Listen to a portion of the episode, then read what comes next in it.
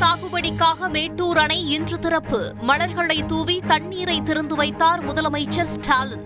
மகசூல் பெருகும் என விவசாயிகள் மகிழ்ச்சி. குவாட் மாநாட்டின் ஒரு பகுதியாக பிரதமர் மோடி அமெரிக்க அதிபர் ஜோ பைடன் இன்று சந்திப்பு.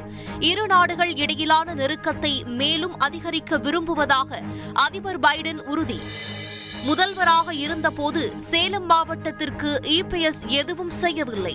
சேலத்தில் நடைபெற்ற ஓராண்டு சாதனை விளக்க பொதுக்கூட்டத்தில் முதலமைச்சர் ஸ்டாலின் குற்றச்சாட்டு. தான் ஆட்சியில் இருந்த காலத்துல எதையாவது இந்த மாவட்டத்திற்கு செஞ்சிருக்கிறாரா? மத்திய அரசு பெட்ரோல் டீசல் விலையை பல முறை உயர்த்திவிட்டு ஒரு முறை குறைத்திருப்பதாகவும் விமர்சனம்.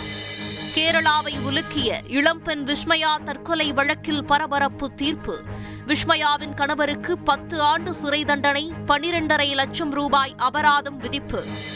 இரண்டாயிரத்தி இருபத்தி நான்கு நாடாளுமன்ற தேர்தலுக்கு தயாராகும் காங்கிரஸ் கட்சி. மூன்று குழுக்களை அமைத்து காங்கிரஸ் இடைக்கால தலைவர் சோனியா காந்தி இன்று உத்தரவு. இலங்கையில் மீண்டும் பெட்ரோல் டீசல் விலை இன்று உயர்வு. பேருந்து கட்டணமும் உயர்வதால் பொதுமக்கள் அதிர்ச்சி. உக்ரைன் மீதான ரஷ்யாவின் போர் இன்றுடன் மூன்று மாதங்கள் நிறைவு. உக்ரைன் மீதான போர் முட்டாள்தனமானது என ரஷ்ய எதிர்க்கட்சி தலைவர் விமர்சனம்.